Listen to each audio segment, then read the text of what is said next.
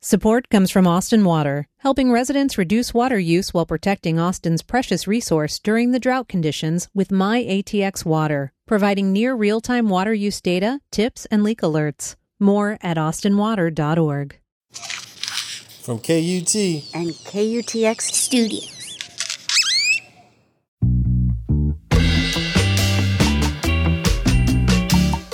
Hello, and welcome to This Song, the podcast where artists talk about the songs that changed their lives and give us a glimpse into their creative process.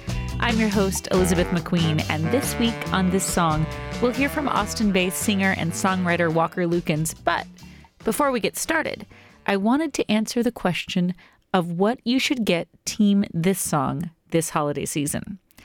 All we want for the holidays is a rating or a review from you. Ratings and reviews help us a lot. They help people find this podcast and they make us feel really great. And it doesn't take long. Like all you do is go to Apple Podcasts or iTunes, but it makes a big difference for us. So thank you in advance for the gift. Okay, back to Walker Lukens. We're big fans of him here at KUTX, the radio station in Austin, Texas, where we make this podcast. He makes music that melds pop and rock and soul with like electronic elements. And his latest record, Tell It to the Judge, produced by Spoon's Jim Eno, it's super cool. It's got all the things that I dig, like cool sounds, an abundance of hooks, and lyrics that you can emotionally understand without literally understanding. I'm a big fan of those kinds of lyrics, and so is Walker, as I found out when I spoke to him for this podcast. I was uh, 20. I was in college, uh, and I used to obsessively read all these music blogs. And I was at a point, and it's at that point in your life when you have just so much time. So I would even read interviews of people I didn't know or didn't like their music just because I had so much time on my hands, you know. And I was reading this interview with the guy from LCD Soundsystem and I didn't I didn't like that band at all at the time. But I was reading the interview with James Murphy, and he mentioned that song Sara, and I remember uh, buying it on I, the iTunes store and putting it on this mix CD and playing it in my car, where I went to I went to college in Georgetown, went to Southwestern. Uh, it's very rural, really quickly if you drive in any direction. So I remember putting it on and like driving around and it's like an amazing, amazing driving song.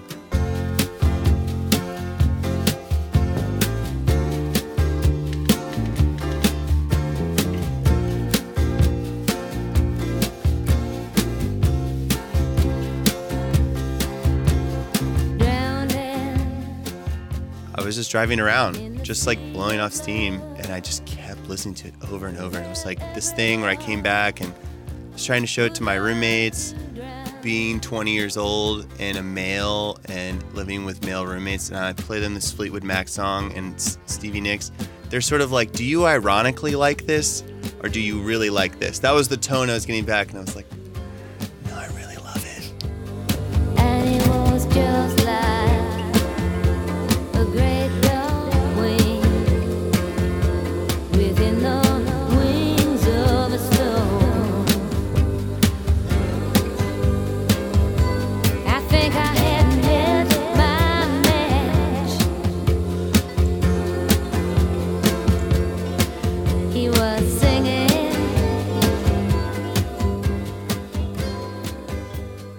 think one of the most amazing things about that song is that Mick Fleetwood is playing brushes. The drums are mixed so loud. When he start playing, it's like you're on the end of the yacht, just sailing into the ocean. You and Mick. It's like Titanic. It's like I'm like, Kate uh, Winslet and Stevie Nicks is Leonardo, Leonardo DiCaprio, DiCaprio, and Mick Fleetwood is steering the ship. If you're a musician, you know that when someone starts rolling on their snare drum with brushes, it feels like someone turned a fan on in the room. It is not powerful. It took me a long time to realize that he's playing brushes and that they are just so loud. In in the actual recording, it is really front and center.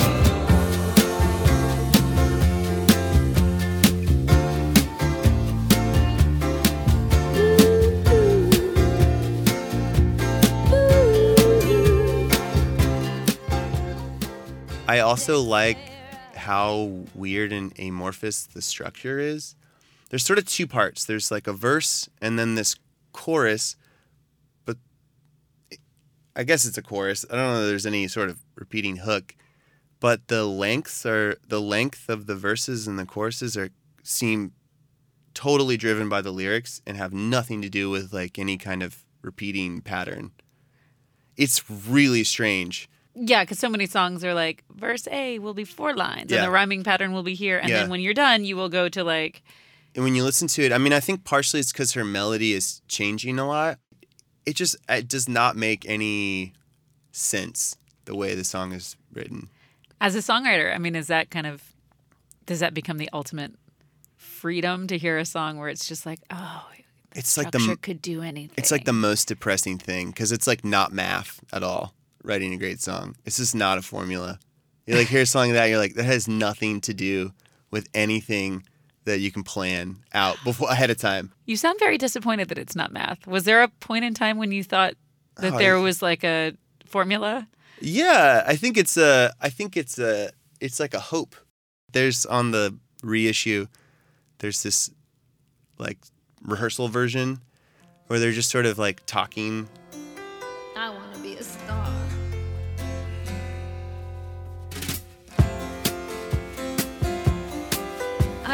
Cleaning lady. It does not resemble the final recording at all.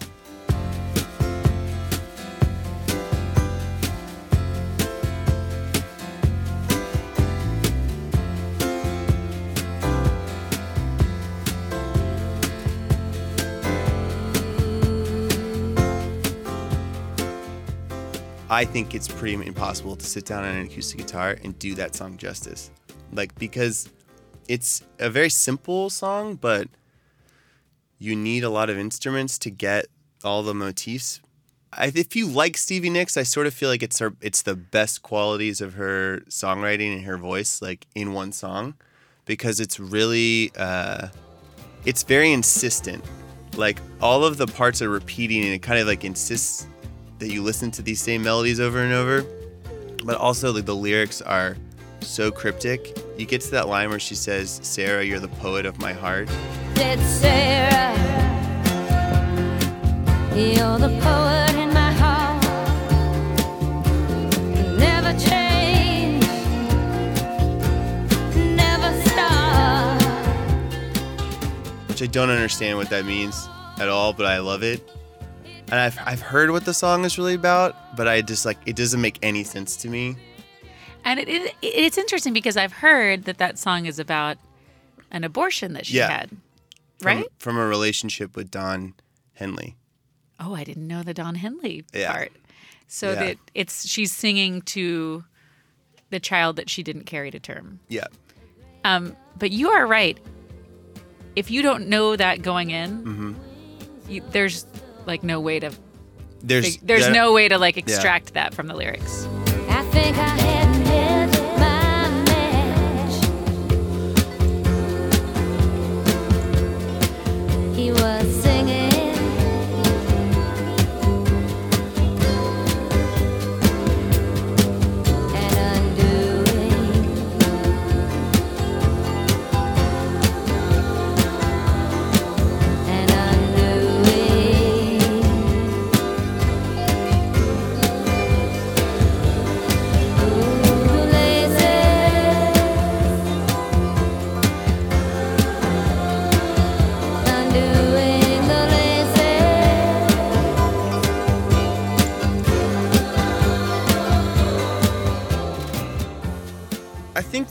that part of what I love about Sara so much is part of what I love about a lot of songs I really connect with, which is that I'm not sure what they're trying to get to tell me, but I I get this very overwhelming feeling, you know, and I really love the feeling of Sara.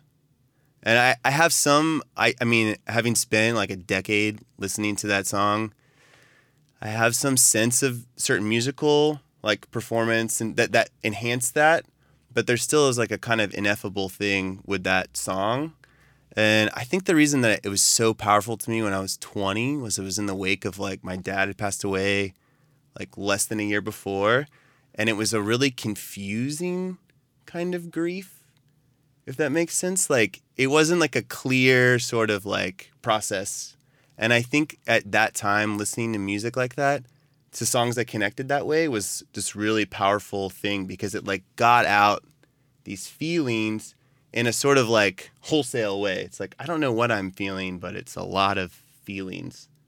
It sounds like she's having a one sided conversation in that and, t- and telling Sara, which, I mean, again, I feel like we've said the real meaning and it's like now we've tarnished this song. no, but I think, I think the thing is, it's, it's this really beautiful sort of tribute to someone.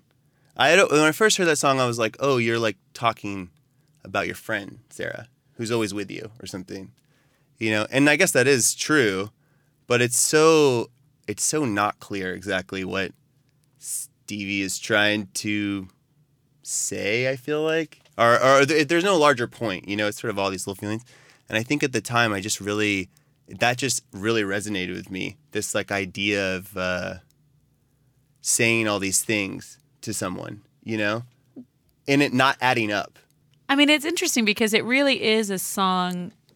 When you put it in that perspective, it it, it is a song where you can feel grief, Yeah. but you also feel love Yeah, and you feel longing, but you also there's like a be- I mean, it's a beautiful song. yeah, I think so. Um, and so it's interesting that it sounds like you needed some stuff to help you process losing Yeah. your dad because grief is kind of like it's not a straight ahead for, It's so for messy. anyone. Yeah, it's really messy, and I think you know, people talk about stages of grief. I think that's the worst way to talk about it.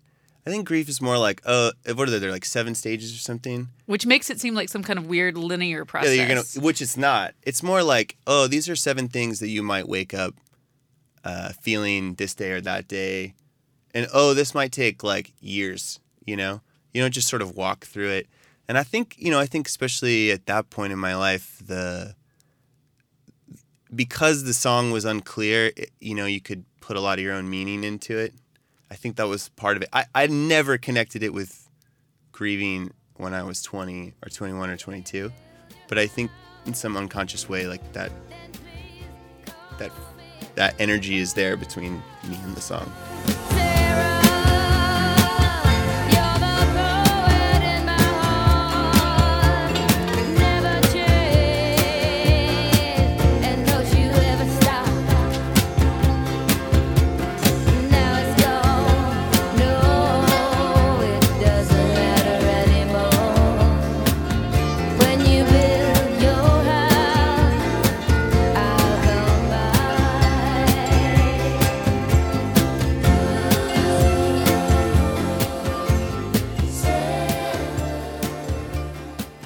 Another thing I've experienced is people who will have a who like my music, who have a connection with a song, and they'll tell me what it they think it means, and I'm like, oh no, that's not at all what I meant. But that thing that they have experienced is really it's it's deeper to them in that way that is not at all what I intended than I could ever try to do. You know? Well, I mean, it's the same experience that you have with Sara. Yeah, Like if you went up yeah. to Stevie Nicks and you were like, "Let me tell you yeah. what my relationship with this song is and what I think Yeah. it's about," she'd be like, "Actually, I've told everyone what it's yeah, about." yeah, Like, yeah. I- but I think, know? yeah, and I, th- I do, I do. That's definitely what sustains me. I think that's why it makes. Honest, if I'm being really blunt, uh, a lot of older male songwriters I've talked to really uncomfortable. And You're like, why do you do this? I'm like, well, I don't know, just drinking beers with my friends, singing about my heart. You know, I, I think it's because it's it's a really confusing, or really uh, is hard to pinpoint exactly what it is and it, it could, it's easy just to talk about it as like this disposable stuff, but there's a powerful thing in there.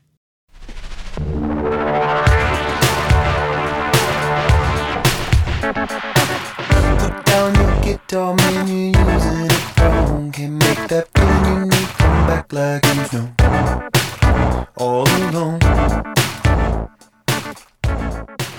And this is Don't Want to Be Lonely, Don't Want to Leave You Alone from Walker Lukens Tell It to the Judge.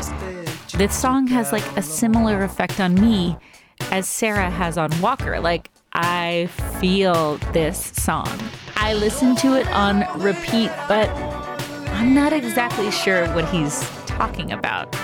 I mean, lyrically, it's pretty obtuse, which allows me to overlay my stuff onto it.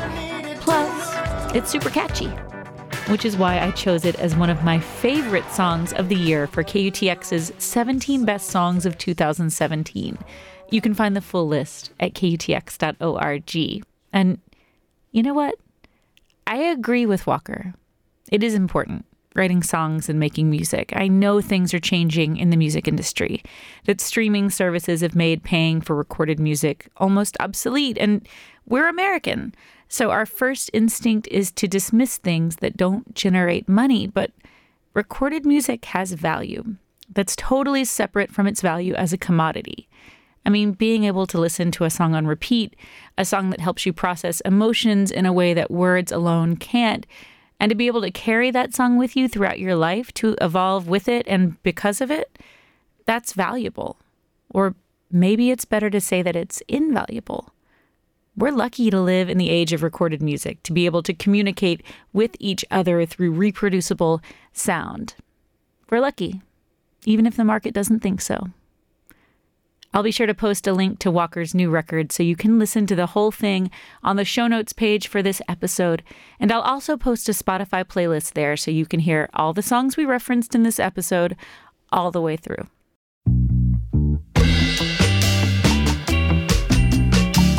And that's it. You have come to the end of another episode of This Song. This song is a production of KUTX 98.9 in Austin, Texas. This episode was produced and edited by Art Levy and me, Elizabeth McQueen. Kelly Seal is our excellent intern. Aaron Waltz is our social media intern.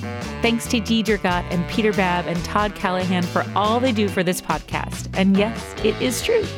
Our theme song is Mahout by Austin's own Hard Proof. Right on. Thanks for listening. Talk to you next time.